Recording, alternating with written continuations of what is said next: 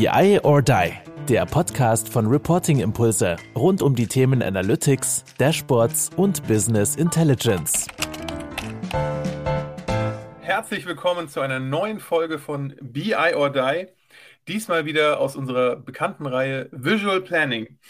Und die regelmäßigen Hörer werden sich sicher gefragt haben, ja, wer ist denn da auf einmal der, äh, der, wer begrüßt denn hier auf einmal die Leute? Und nein, ich habe nicht bei Reporting Impulse angefangen. Ich vertrete heute nur krankheitsbedingt den Andreas. Gute Besserung an dieser Stelle. Als Gasthost für unsere Reihe Visual Planning.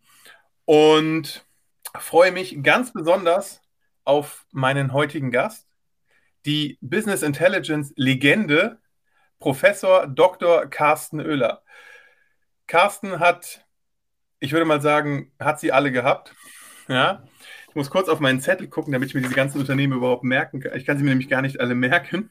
Ja? Du hast schon für Oracle, für Hyperion, für Infor, für IBM, für Tagetik und aktuell für SAP gearbeitet. Ich glaube, es ist schwierig, jemanden mit zu finden, der uns besser äh, zu den verschiedenen Möglichkeiten der verschiedenen Technologien am BI-Markt etwas erzählen kann als du, Carsten. Daneben bist du ja nicht nur ähm, für diese Unternehmen tätig gewesen, sondern du bist auch noch äh, seit einigen Jahren Professor an der Provades Hochschule in Frankfurt und daneben auch noch Autor von Fachbüchern. Carsten, herzlich willkommen und die erste Frage, wie machst du überhaupt? Oh, Tag hat ja 24 Stunden. Also erstmal herzlichen Dank, dass ich äh, ja, äh, mitmachen kann. Also finde ich eine schöne, eine schöne Sache. Freue mich sehr darauf. Und äh, ja, also eine gute Organisation macht so einiges. Und äh, ja, ist immer ganz schön, wenn man so ein bisschen ähm, äh, Theorie und Praxis verbinden kann. Die Studenten freuen sich, wenn sie nicht nur Theorie vorgesetzt bekommen und äh, äh, auch bei den äh, praktischen Projekten ist immer ganz schön, wenn man auch äh, weiß, was das Ganze soll. Und Planung ist ja das Schöne, das ist, da ist ja auch, wenn man sagen, ist ja jetzt, da sind ja nicht nur bunte Bilder, sondern da stehen ja auch, äh, stehen Modelle dahinter. Und wenn man die dann auch noch gut kennt und äh, auch äh, theoretisch äh, erklären kann und auch äh, ja, schreiben kann, dann ist das immer eine ganz schöne Kombination. Also Win-Win. Und äh, ich hoffe ja immer noch, ich bin auch wieder auf der Suche nach Synergien, ne, dass man noch ein bisschen Zeit einsparen kann. Da arbeite ich noch dran, aber ich habe ja noch ein paar Jahre Zeit. Und äh, dann wird das von der Zeitbelastung wahrscheinlich auch immer besser werden. Ja, das ist, ähm, kann ich verstehen. Ich habe ja auch nebenbei ab und zu mal einen Lehrauftrag, aber mir reicht dann schon so ein einzelner Lehrauftrag mal, um das, um das zu verbinden. Aber ich habe schon jetzt schon ähm, in deinen ersten Worten rausgehört, du brennst auch für das Thema Planung. Ja, das, das geht, mir, geht mir ähnlich. Ich finde, das ist ein, einer der spannendsten Aspekte im Bereich Business Intelligence. Ich persönlich definiere ja immer noch äh, BI für mich in diesem, in diesem klassischen Dreiklang Planung, Analyse und Reporting. Und da wäre jetzt meine erste Frage mal, Carsten. Äh, wie würdest du denn Planung von den ähm, von den anderen beiden Teilbereichen Analyse und Reporting abgrenzen. Also was ist noch Analyse und was ist dann schon Planung? Ja, was ist, wenn ich, wenn ich meine Daten analysiere und daraus dann für mich Handlungen ableite? Ist mhm. das dann noch Analyse? Ist das dann schon Planung? Wann wird etwas zur, zur Planung? Also ich mache diese Trennung eigentlich äh, überhaupt nicht. Ne? Also es ist so, dass äh, äh, Planung äh, und Analyse gehört eigentlich zusammen. Ne? Also natürlich kann ich ohne, also ich kann ja analysieren, ohne zu planen, aber wenn ich plane, dann brauche ich ja Ist-Informationen. Ne? Also nicht, also nicht im Sinne von Fortschreibung, aber grundsätzlich äh, die, die Situation zu verstehen. Was waren, was sind Einflussfaktoren, wie stark sind Wirkungsbeziehungen und, und also ohne, äh, ohne Analysefunktionalität geht es eigentlich gar nicht. Ne? Insofern ist die Trennung, ja, sie ist da. Ist genauso wie die Trennung mit, äh, also wenn wir sagen, äh, ähm, äh, transaktionale Systeme, ERP-Systeme und analytische Systeme. Das ist ja auch eine künstliche Trennung, weil auch im Rahmen, wenn ich äh, letztendlich auch äh, operative Entscheidungen äh, treffe, brauche ich analytische Systeme. Also insofern sind das relativ künstliche Trennungen und äh, eigentlich auch gar nicht notwendig. Also man sollte eine genaue Vorstellung haben, was Planung ist. Aber das finde ich dann wichtiger abzugrenzen, was ist äh, zum Beispiel, was ist Forecasting und was ist Planung. Äh, da eine Trennung, äh, zumindest eine inhaltliche Differenzierung hinzukriegen, halte ich für wichtig. Aber äh, idealerweise äh, ist, äh, ist Planung, äh, Analyse und Reporting ist ein Kreislauf, ist ein Prozess und äh, da würde ich gar nicht so, so eng trennen. Ja, du hast auch einen sehr, sehr wichtigen Punkt äh, angesprochen, der für mich auch immer essentiell für Planung ist, aber der eben, wo, der, wo dann die, die Unschärfe bei der Abgrenzung auch hinkommt, nämlich die, die Ableitung von, von Handlungen. Also ich, ne, was, was bringt mir eine Analyse, wenn ich, wenn ich mit diesen Informationen nichts mache? Das ist immer dieses klassische, es gibt äh, dieses Reporting und dann gibt es Berichte, die, die existieren, die werden monatlich mit viel manuellem Aufwand erstellt und dann guckt sie sich keiner an und keiner äh, leitet daraus irgendwelche Entscheidungen ab. Und das ist für mich auch immer so die, die, die, die spannendste Frage irgendwie, wenn wir Projekte machen. Ja, wenn die Leute dann mir dann ihren, ihren KPI-Katalog vorlegen und sagen, okay, und dann frage ich immer, okay, was wollt ihr mit dieser, wollt ihr nach dieser Kennzahl, also wollt ihr wirklich auf diesem Granularitätsniveau steuern? Wollt ihr auf diesem, auf dieser Basis Entscheidungen treffen oder ne, wollt ihr in fünf Jahren monatsgenaue Entscheidungen treffen? Ja, oder reicht es euch nicht doch auf Jahresebene? Und dann, dann kommt man ganz oft an den Punkt, dass das, ähm, ja, dass dann, dass ein bisschen sich wieder eindampft und ein bisschen Komplexität rausgeht, wenn man nämlich den, dann wirklich diesen, diesen, wie du so schön gesagt hast, dieses Bild mit dem Kreislauf dann, dann, dann zeichnet. Ja. Dann wird natürlich die nächste Frage, die ich mir dann überlegt habe, schwierig, weil es war natürlich nur ein Einstieg, weil wir wollen heute über Visual Planning reden. Und Visual Planning ist ja ähm, aus meinem persönlichen Dafürhalten etwas anderes als das bestehende Visual Analytics. Also Planung ist schon auf jeden Fall mehr als nur ein Bericht mit netten, mit netten Grafiken aufbereitet. Ja? Und dann wäre die Frage, äh, wie würdest du Visual Planning definieren, ja? wenn du es, ähm, oder wie würdest du das abgrenzen zum Thema Visual Analytics? Weil es gibt ja Tools, die nennen, die sagen, sie machen Visual Analytics. Mhm. Ja, wo ich auch explizit sagen würde, die machen keine Planung, die unterstützen keine Planungsprozesse. Ja, ähm, und da wäre jetzt die Frage, siehst du das auch so? Und wie würdest du das dann abgrenzen? Was muss ein Tool können, um, um planungsfähig zu sein, im Gegensatz zu nur Analytics? Und dann halt eben auch, was muss es tun, um, was ist da, was wäre dann Visual Planning im, in der Abgrenzung zu Visual Analytics? Ja, du hast recht. Also wenn man, wenn man diese Grenzen zwischen Analyse und Planung gar nicht so zieht, dann ist die Frage, ja, muss man die Frage ein bisschen anders interpretieren. Ne? Also ich glaube, äh, Visual Planning ist äh, sag mal, mehr als einfach nur Zahlen einzugeben, sondern wirklich, äh, oder sag mal, sinnvolles äh, Unterstützen äh, bei der, ja, bei dem, bei der Planung, ne, bei der, so bei dem, bei dem Generieren äh, von, von, von äh, Zahlen beziehungsweise von Planungsergebnissen. Ne? Und das ist, äh, das wäre dann Visual Planning. Das heißt natürlich auch, äh, sagen wir, Trends erkennen. Ne? Trends erkennen durch, äh, durch die entsprechenden Grafiken, Grafiken und also Zeitreihen-Diagramme beispielsweise als Unterstützung. Das wäre eine, äh, wäre eine sinnvolle eine Sache. Dann natürlich auch äh, Abweichungsanalysen, also Ist-Zahlen, äh, gucken, wo gibt es denn entsprechende Auffälligkeiten, das auch deutlich zu machen und natürlich auch selber beim im Rahmen der der Planung der Zahlung der Zahleingabe sofort auch äh, zum Beispiel dann äh, entsprechende äh, Grafiken äh, zu, äh, zu, äh, äh, zu verdeut zur Verdeutlichung der entsprechenden Eingabe. Das ist sicherlich ein wichtiger Punkt. Und natürlich auch äh, ähm, äh, Validierung. Ne? Validierung deutlich machen, ist die Planung in sich entsprechend konsistent. Also da kann man sich viele, viele Möglichkeiten vorstellen. Äh, wichtig ist natürlich auch, äh, dass äh, so, so Abhängigkeiten dann auch verdeutlicht werden. Was ich zum Beispiel auch sehr, sehr schön finde, ist, äh, ich gebe eine Zahl ein und dann sehe ich letztendlich äh, im Gesamtbereich, welche Zahlen oder welche weiteren Werte sind denn eigentlich durch diese Eingabeaktion äh, beeinflusst. Ne? Das ist also auch für mich visuelle Planung, also wirklich den, den Planer so gut zu unterstützen, dass, äh, dass äh, ja, sagen wir mal, die, die Konsequenzen seiner Handlungen dann auch sofort deutlich. Jetzt hast du ja schon zwei, zwei Punkte ähm, angesprochen. Das eine ist generell erstmal das Eingeben von Daten. Das heißt, dass, dass diese berühmte Rückschreibefähigkeit, von der man, von der man immer spricht, wo halt genau, glaube ich, eine sehr starke Grenze zwischen Tools gezogen wird. Es gibt die Tools, die können zurückschreiben, es gibt die Tools, die können nicht zurückschreiben. Ja, das heißt, ist dann, die erste Frage wäre dann, ist Planung vor allem unter, unter, unter Software-Aspekten die, die Rückschreibefähigkeit? Das ist, würde ich sagen, ein bisschen wenig, ne?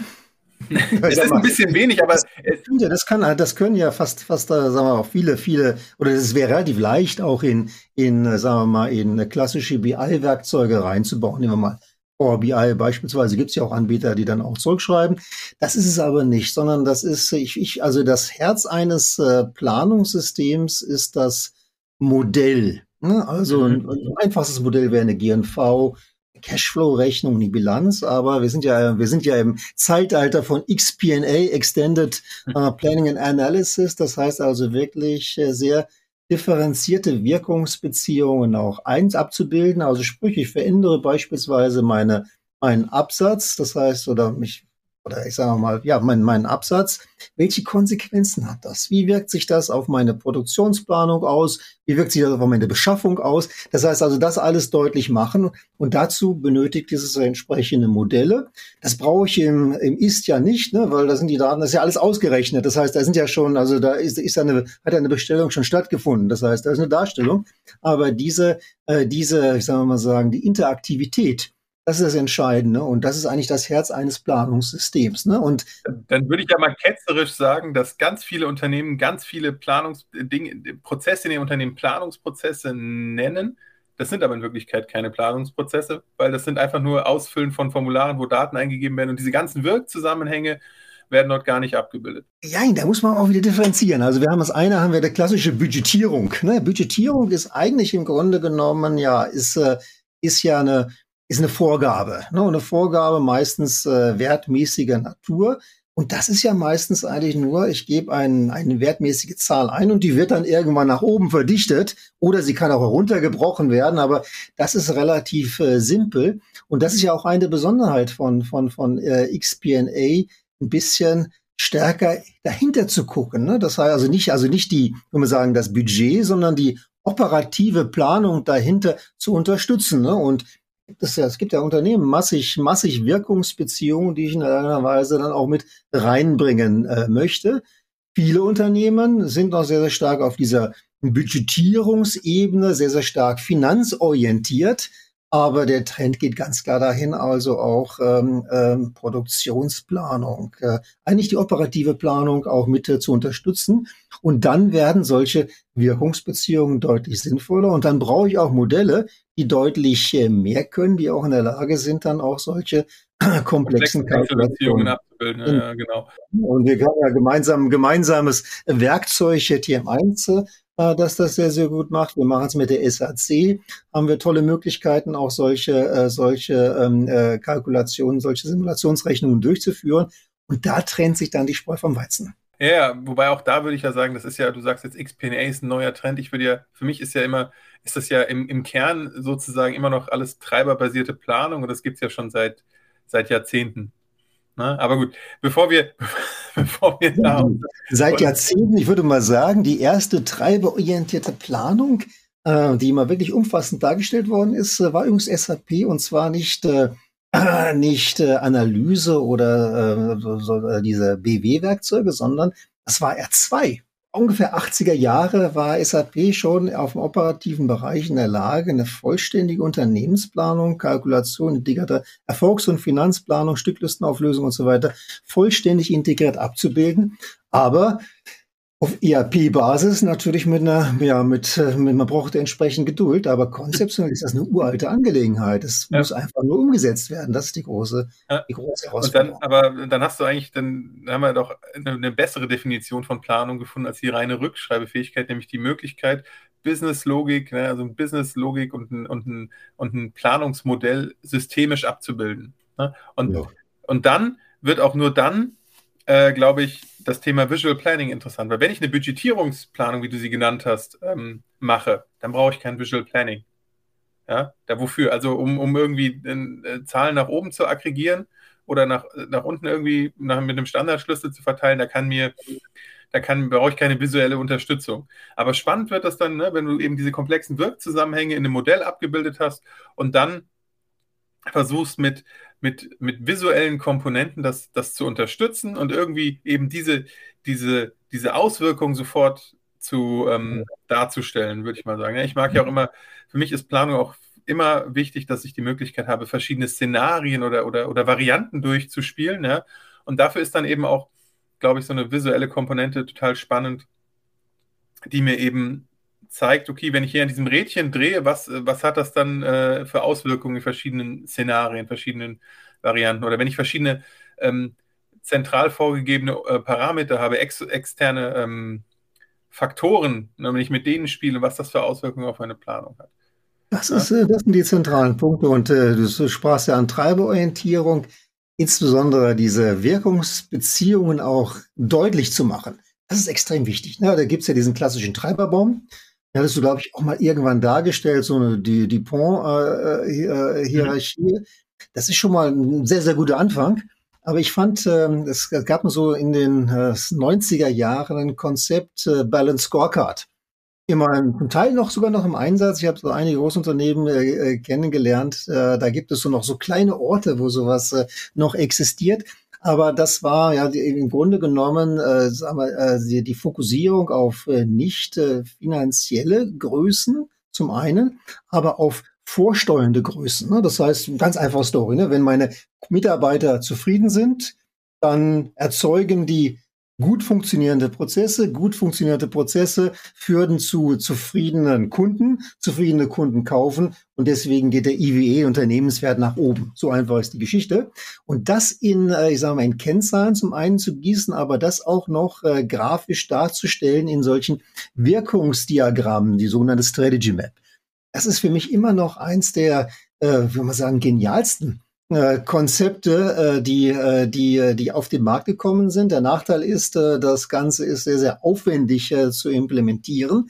Aber grundsätzlich steckt da schon eine ganze Menge an Erkenntnissen drin. Ne? Das heißt also, was sind die, die Kerneinflussgrößen? Das gilt ja auch für die Planung wenn ich an dieser Schraube drehe, ne, das heißt, welcher, also wo, also wo in dem, wo wirkt das im Grunde genommen im, im Rahmen der Wirkungsbeziehungen und welchen Einfluss hat das auf meine, auf meine Kern, auf meine kernfinanziellen oder meine Kernziele? Also äh, in dem Fall jetzt nicht nur noch finanzielle Ziele, sondern auch zum Beispiel Sustainability. Ne? Das heißt also, die, das alles deutlich zu machen.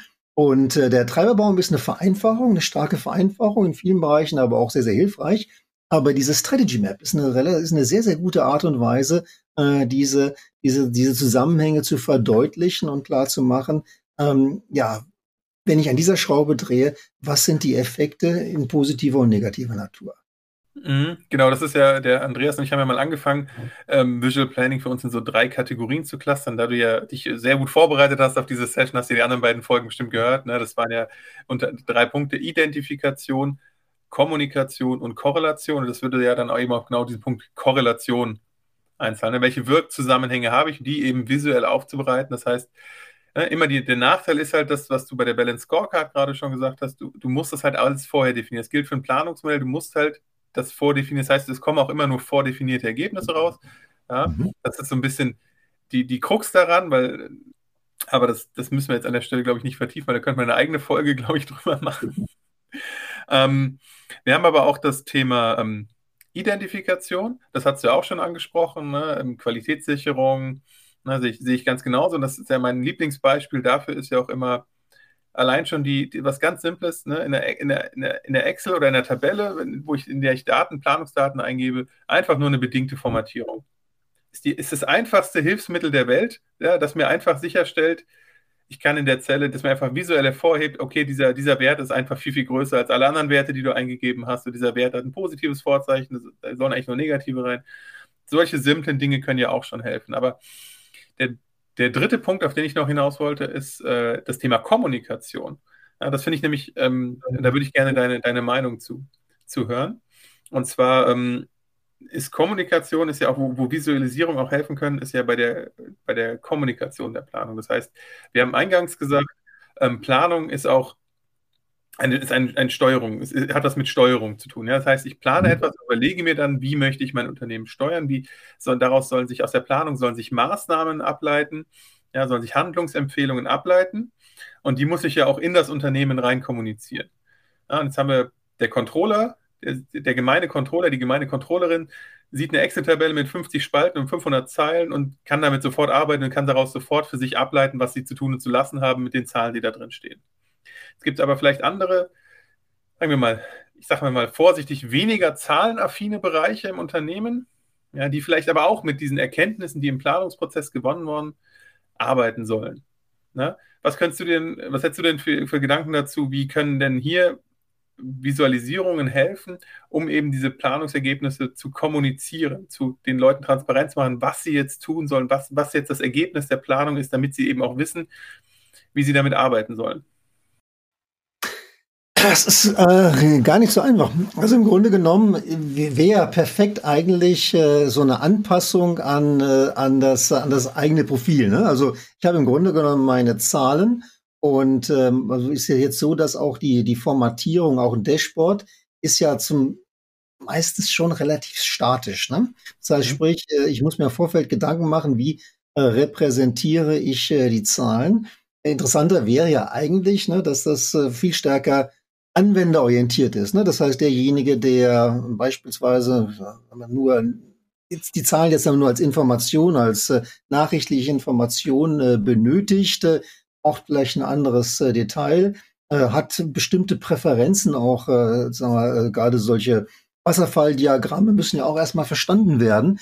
Das heißt also eine viel stärkere Anpassung an, an, an, an die, an, an die äh, äh, Personen wäre durchaus auch mal eine ganz, ganz interessante Sache. Das könnte ich mir vorstellen, wäre, äh, wäre durchaus hilfreich. Ne? Oder auch so eine, eine Aggregation auf äh, äh das Niveau, das äh, der entsprechenden Aufgabe, die ich gerade unterstützen äh, will, dass ich das, äh, dass ich das sowas quasi automatisch äh, vor, äh, äh, ja, vordefiniert.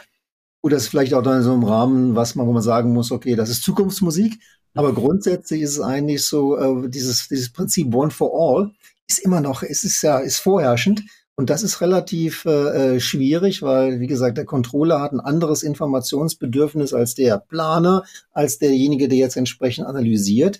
Und ich glaube, da ist noch eine ganze Menge äh, Forschungsbedarf notwendig. Was ich extrem gut finde für die Kommunikation ist, äh, ist diese äh, diese, diese Vereinheitlichung, ne? das Thema Information Design. Wir haben jetzt äh, also auch, äh, das, wir sagen ja immer, äh, Berichte sind gehichert.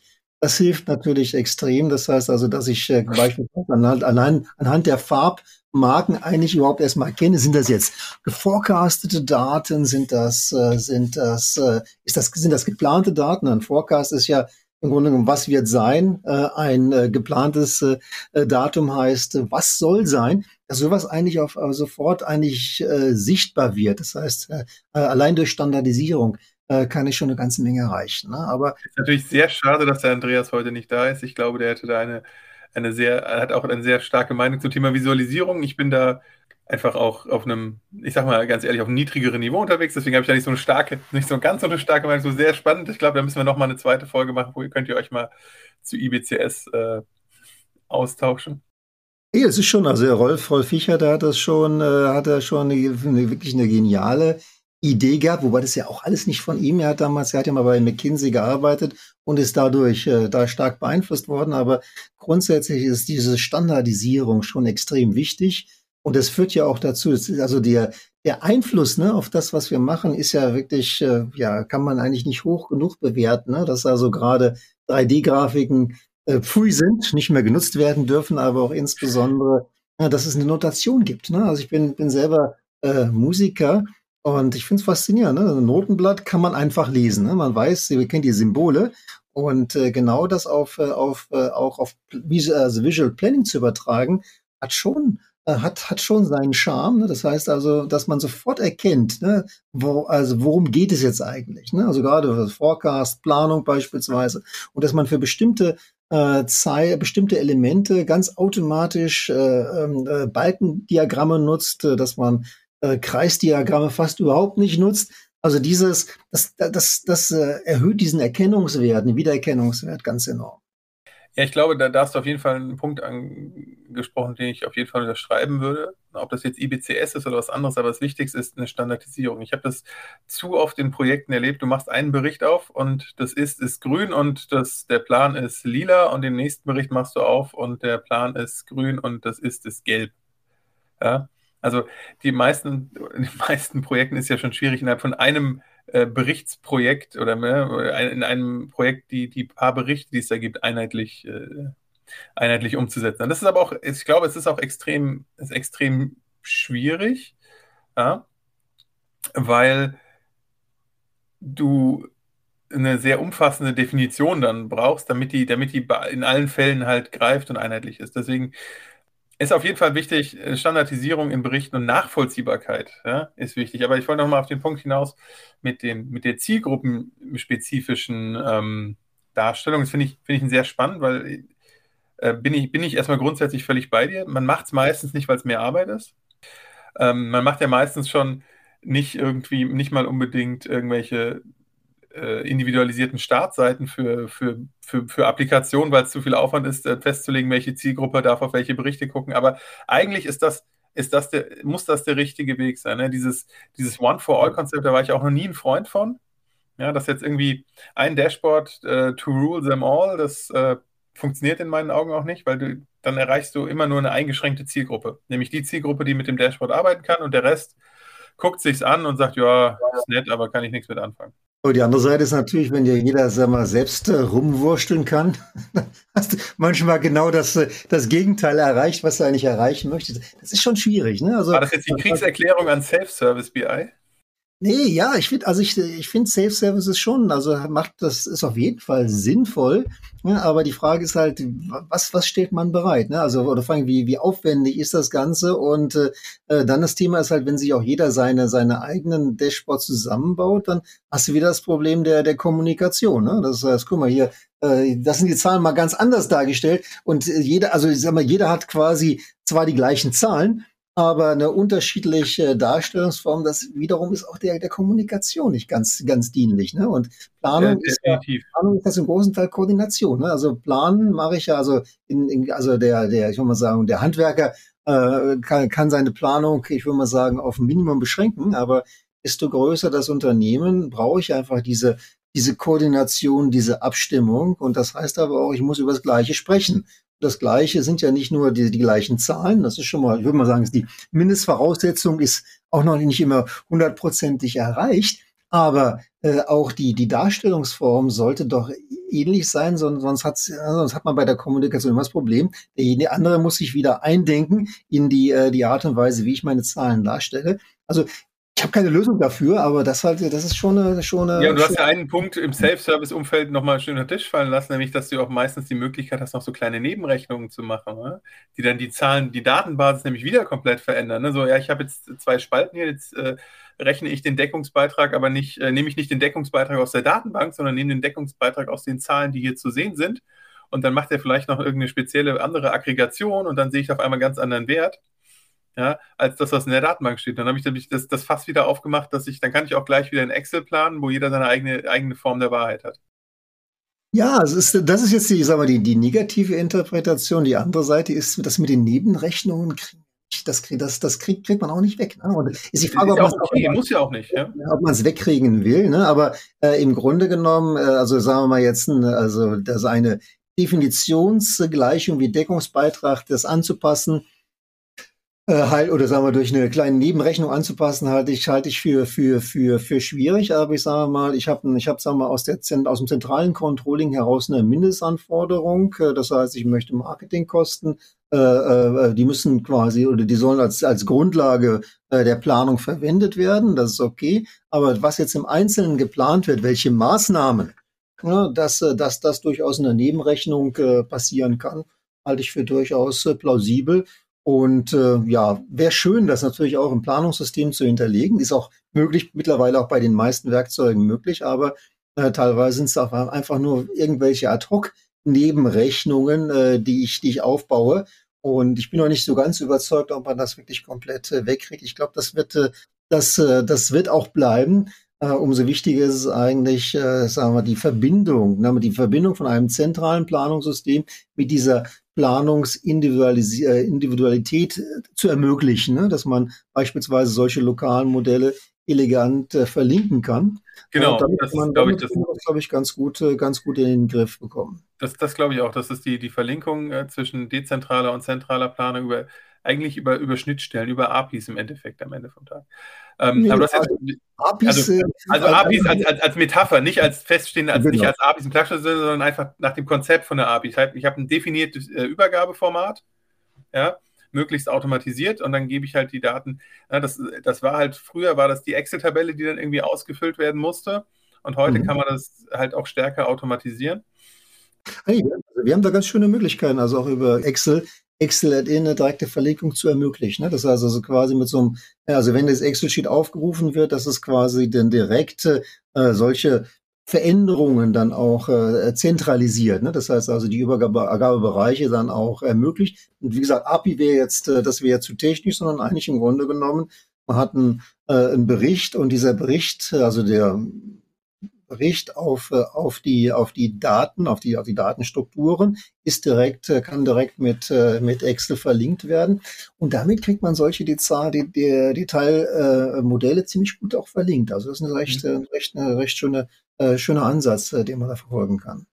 Ja, deswegen sage ich auch, Excel wird uns noch äh, eine Weile erhalten bleiben und Excel ist auch gut. Excel ist auch ein, weil es aufgrund dieser Flexibilität eben auch solche Sachen ermöglicht, ohne dass die dass bestehende Planungsmodelle auch überfrachtet werden müssen, weil das ist halt ganz oft das Problem. Man versucht, wenn man versucht, alles mit Gewalt dann in so ein Planungsmodell reinzuquetschen, dass es dann eben doch, sage ich mal, sehr überladen, überladen wird. Aber wir haben jetzt schon ein bisschen über Technologie gesprochen. Ich würde gerne zum Abschluss nochmal eine, eine Runde drehen äh, zum Thema, was bieten denn Tools am Markt für, für Möglichkeiten im Bereich Visual Planning. Visual Analytics ist ja ein bekannter Begriff. Da gibt's, du hast mhm. eines genannt, es gibt auch noch andere Tools, Power BI, neben Power BI noch Tableau, Click und, und Konsorten, die sehr viel Visualisierungsmöglichkeiten für den Analytics-Bereich anbieten. Aber wie ist das denn im, äh, im Planungsbereich? Gut, da bin ich, bin ja dadurch, äh, bin ja durch meinen Arbeitgeber äh, sehr, sehr stark äh, geprägt auch, ne? dadurch, dass ja Planung und Analyse, Reporting nicht getrennt ist, ist stehen natürlich die, äh, diese, diese Funktionalitäten dann auch direkt in der Planung zur Verfügung. Das halte ich für, einen für, einen für einen entscheidenden Vorteil und äh, damit bin ich in der Lage, letztendlich ja alles das, was in der, in der Analyse äh, sich bewährt hat, dann auch äh, direkt entsprechend dann, dann auch anzuwenden äh, IBCS-Standards auch, also direkt, die, die, die sind quasi direkt aus der Analyse auch in, in Planung, in der Planung äh, verfügbar. Und damit habe ich schon eine ganze Menge auch an, an, äh, an, an Visualisierung erreicht, ohne dass ich irgendwas machen muss. Da sind natürlich äh, Planungsanbieter, die jetzt äh, wenig äh, BI machen, dann eher im Nachteil. Ne? Das heißt, da gibt es ja auch äh, etliche Anbieter, weil die müssen letztendlich dann im Grunde genommen ja beides bereitstellen und beides dann auch, oder sagen wir, äh, die Planungslösung soweit aufbohren, äh, dass sie auch in der Lage sind, äh, dann solche solche Features zu, unter, zu unterstützen, das kann recht aufwendig sein. Ne? Aber es führt kein Weg dran vorbei. Ne? Das heißt also, ich muss, also wenn ich eine Planungslösung habe und wenn diese Planungslösung dann auch Visual Planning unterstützen soll, heißt das automatisch, ich muss eigentlich eine eine fast vollwertige Analyse und Reporting-Infrastruktur bereitstellen. Das ist aber aufwendig, wie gesagt. Ne? Und insofern ist es natürlich, äh, kommt das dann gelegen, wenn man wirklich dann beides, äh, beides oder alle drei Komponenten dann schon entsprechend in einem System hat. Kommt noch so ein Thema dazu, haben wir uns gar nicht drüber unterhalten. Das Thema, wie wirkt das Thema Machine Learning oder Prediction auf das Thema? Das macht es ja noch komplizierter. Ne, weil dafür brauche ich ja auch spezifische Visualisierungsobjekte. Ne? Ich sage mal, eine Zeitreihenanalyse ist nicht nur einfach das, äh, sagen wir, das, äh, den Verlauf darzustellen, sondern auch die Prognose mit den Bandbreiten sauber darzustellen. Das kann man auch alles mit Excel machen, das ist überhaupt kein Thema. Aber das wird dann richtig aufwendig, solche Objekte bereitzustellen. Und äh, wie gesagt, heute führt auch kein, eigentlich kein Weg mehr daran vorbei, auch äh, äh, Predictive Analytics äh, mit einzubinden, also ein Forecasting mit einzubinden. Und dann natürlich die Latte, die wird immer höher gesetzt. Und das ist natürlich äh, gerade für kleinere Planungsanbieter eine große Herausforderung, entsprechend mithalten zu können. Das würde ja bedeuten, dass der, wenn, es, wenn es denn einen Trend zu Visual Planning gibt, dass es eigentlich, dass auch der, der, der, das Ende von klassischen reinen Planungsanbietern bedeutet. Oder den, den, den, sagen wir, den Niedergang, nicht das Ende, aber wenn du sagst, es muss eigentlich, es, und ich, ich würde das auch unterstreichen, dass nämlich, weil die Leute sind es ja aus, aus, aus ihren Tableauberichten gewohnt, dass die schöne Grafiken haben und dann wollen sie das auch in der Planung haben und dann müssen Planungslösungen eigentlich eine sehr starke Visualisierungs- oder Analysekomponente bekommen und dann können sie halt auch von Haus aus dann direkt gleich alles anbieten. Es ist aber auch so, ne? man muss ja wirklich sagen, dass, äh, dass die meisten, meisten Planungsanbieter in diese Richtung gehen. Und äh, aber die, also die Kleinen haben die Herausforderung, äh, sie müssen halt eine, eine sehr, sehr große Investition leisten. Es gibt andere Ansätze, dass man so Add-ins bereitstellt, ne? dass man also im Power BI solche Planungs-Add-ins bereitstellt, dass man versucht, diese beiden Sachen zusammenzubringen. Aber man hat immer das Problem damit der äh, mit der gemeinsamen äh, Datenhaltung. Das ist schon, ist, ist in der Tat eine Herausforderung, das, äh, das zu Und das Thema, dass du halt in so einem Tool wie Power BI halt äh, keine komplexe Businesslogik äh, in dem Umfang, wie du sie in einem klassischen Planungstool anbieten kannst. Ja, man, man kann das ja zum Teil versuchen, mit DAX äh, dann nachzubilden, aber ich würde mal sagen, dann, äh, das ist, ist eine Wissenschaft für sich. Ich habe es mal versucht. Äh, äh, das ist, äh, ja, ist wirklich Herausforderung. Also es fehlt wirklich, da, da fehlt einfach dann auch die, die entsprechende ähm, äh, ja die Möglichkeit, solche, solche, solche. Ist ja auch gar nicht Zielsetzung des Tools, ne? Das ist wieder ein Eingangsbeispiel mit SAP R2 ne, als, als ERP, als, als transaktionales, als operatives System.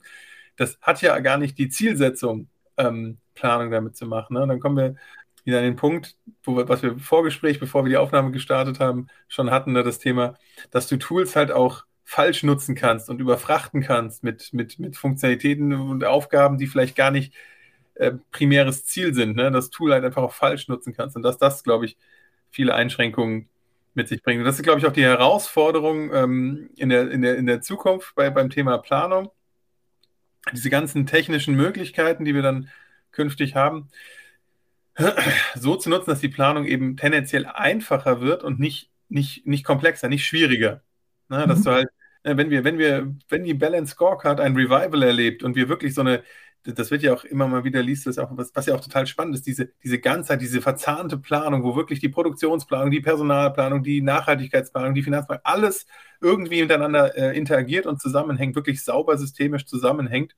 Wenn du sowas machen willst, dann musst du die Planung aber auch vereinfachen, weil das ist von Haus aus hat das, das, das die, die Riesengefahr, dass das super kompliziert und komplex wird und niemand mehr, mehr versteht, warum ich jetzt hier eine Person einstelle und gleich dann dadurch mein CO2-Wert durch die Decke geht. Ja, also, also gerade, ich glaube auch der, sagen wir, die, die Visualisierung, ich glaube, das ist, das ist, das ist ja relativ ähm, gut auch in den Griff zu bekommen, wie du sagst, ne, solche komplexen Modelle äh, äh, aufzubauen. Und ich habe das, also das mache ich ja seit, seit 30 Jahren und ich finde auch selbst die klassischen OLAP-Werkzeuge, auch wie so ein TM1, äh, JDocs, äh, so weiter. Man kann damit solche Wirkungsbeziehungen aufbauen, aber irgendwann wird das einfach zu kompliziert. Ja, und äh, die, da, da braucht, da sind, ist, muss, muss man eigentlich ja Möglichkeiten schaffen, das auch, äh, ich sag mal, sagen wir, einfacher zu machen. Also auch gerade solche Rules zu definieren. Das Wissen liegt bei der Fachabteilung. Umsetzen müssen es in der Regel hochqualifizierte Berater. So, der nächste Schritt ist, müsste aber nicht dahin gehen, dass man solche äh, solche ähm, Verrechten, solche Kalkulationen auch äh, von der Fachabteilung dann äh, definieren lassen kann. Das, das, denke ich mal, ist der nächste große Schritt. Man hat einige gute, äh, gute Ergebnisse schon erzählt, was so äh, erzielt, was so Allokationsmodelle angeht. Ne? Das ist zum Beispiel so, dass ich jetzt sagen würde, seine Allokation, das kann eine Fachabteilung ohne Schwierigkeiten aufsetzen. Äh, wir sind mittlerweile so weit auch, dass man eine Prediction, einen Forecast auch äh, von der Fachabteilung aufsetzen kann. Aber es gibt auch komplexere Sachen. Also wie du sagst, zum Beispiel eine, eine Produktionsplanung ne? mit einer Stücklistenauflösung und so weiter da wird es dann schon deutlich schwieriger. Ne? Nur wenn ich äh, letztendlich sagen wir, auf einer relativ hohen Ebene so eine Szenariomodellierung durchführen möchte, dann, muss, dann müssen auch solche äh, Kalkulationen damit reinfließen. Es gab mal früher einen sehr, sehr vielversprechenden Ansatz, System Dynamics, auch Stichwort äh, ähm, äh, Visualisierung. Das ist eine ganz andere Art, aber auch eine sehr, sehr schöne Art der visuellen Planung. Und zwar, das, das gibt eine, eine spezielle äh, grafische Syntax und auch so mit so Schiebereglern, äh, wo man dann aber auch diese, diese äh, Interaktionen der entsprechenden Objekte nachvollziehen kann. Übrigens, im SEM war dieses, äh, diese Art der Modellierung im Jahre 2000 äh, schon Bestandteil, aber das war 20 Jahre zu früh. Das heißt also, das hat, das ist man, ja, demnächst hat sich äh, noch nicht, äh, hat sich nicht durchgesetzt, würde ich sagen, aber also es gibt auch eine, sagen wir, eine sehr eingeschworene Gruppe, die das auch weiter verfolgt. Nur Teile daraus, äh, die kann man eigentlich äh, schon sehr, sehr, sehr gut über, übernehmen. Das kann ich mir vorstellen, dass es auch eine sehr, sehr gute Planungsgrundlage ist, ne? dass man einfach im Grunde genommen die Verrechnungsflüsse, dann auch die äh, Ursachen-Wirkungsbeziehungen grafisch auf dem Diagramm äh, darstellt spezifiziert, wie die Art und Weise der Verrechnung ist und im Hintergrund äh, wird dann daraus äh, äh ja äh, Code beziehungsweise äh, Rules erzeugt. Ne? Das wäre das wär, wäre so ein wünschenswerter Ansatz und äh, ja ist ein bisschen Zukunftsmusik dabei, wobei die die Werkzeuge gibt es schon. Ne? Aber die Frage ist halt, wie, flie wie, äh, wie äh, fließen solche äh, Strukturen dann in, äh, in, in Planungssysteme ein. Ich denke mal, das kann sicherlich noch ein bisschen dauern, aber dürfte auch Planungssysteme äh, sehr stark bereichern. Ja, das hast du äh, schön gesagt mit der Zukunftsmusik. Ja, ich glaube, wir haben hier heute super viele Themen angerissen. Na, leider ist halt immer die, die Zeit eigentlich zu kurz. Na, ich, wir hätten, glaube ich, ganz viele über das Thema Machine Learning, über, über Forecast und Planung, über wir hätten so viele Themen hier rausnehmen können, dafür ganz eigene Folgen machen können. Vielleicht machen wir das auch in der Zukunft. Mal schauen. Ja, gerne, äh, wenn ihr die Folge hört, uns lasst, gebt uns Feedback, wor worüber ihr mehr wissen wollt und äh, dann gucken wir, ob wir noch mal eine Folge mit dir machen, Carsten, wenn du Lust hast. Gerne. und ansonsten würde ich sagen, kommen wir jetzt zum Ende. Wir sind, glaube ich, sogar schon über die Zeit. Aber es war einfach super spannend, super interessant, dir zuzuhören. Ich könnte dir noch, äh, noch viel länger zuhören. ich habe super viel mitgenommen aus dieser Folge. Dafür vielen, vielen Dank, Carsten. Auch vielen Dank, dass du dir die Zeit ja, genommen hast. Und ähm, damit war es das für heute. In bester BI or Die-Manier hat der Gast das letzte Wort. Du darfst alles sagen, was du möchtest. Nur nicht vielen Dank, dass du hier warst, dass du hier sein durftest. Und deswegen, mir hat es Spaß gemacht. Macht's gut. Und ich hoffe, ich konnte den Andreas würdig vertreten. Carsten, deine letzten Worte. Ja, also äh, trotzdem Dankeschön. Also ich denke, war eine tolle Diskussion, immer wieder, wieder spannend, auch immer wieder schön in die Zeit äh, zu TM, mit TM1 äh, dann zurückzukommen, darüber zu diskutieren. Ja, hat auch viel Spaß gemacht und ja, würde gern auch nochmal wiederkommen. Das war BI or Die, der Podcast von Reporting Impulse. Danke, dass ihr auch diesmal wieder mit dabei wart. Wenn es euch gefallen hat, dann hinterlasst uns doch eine gute Bewertung und abonniert den Podcast, um keine weitere Folge zu verpassen. Bis zum nächsten Mal.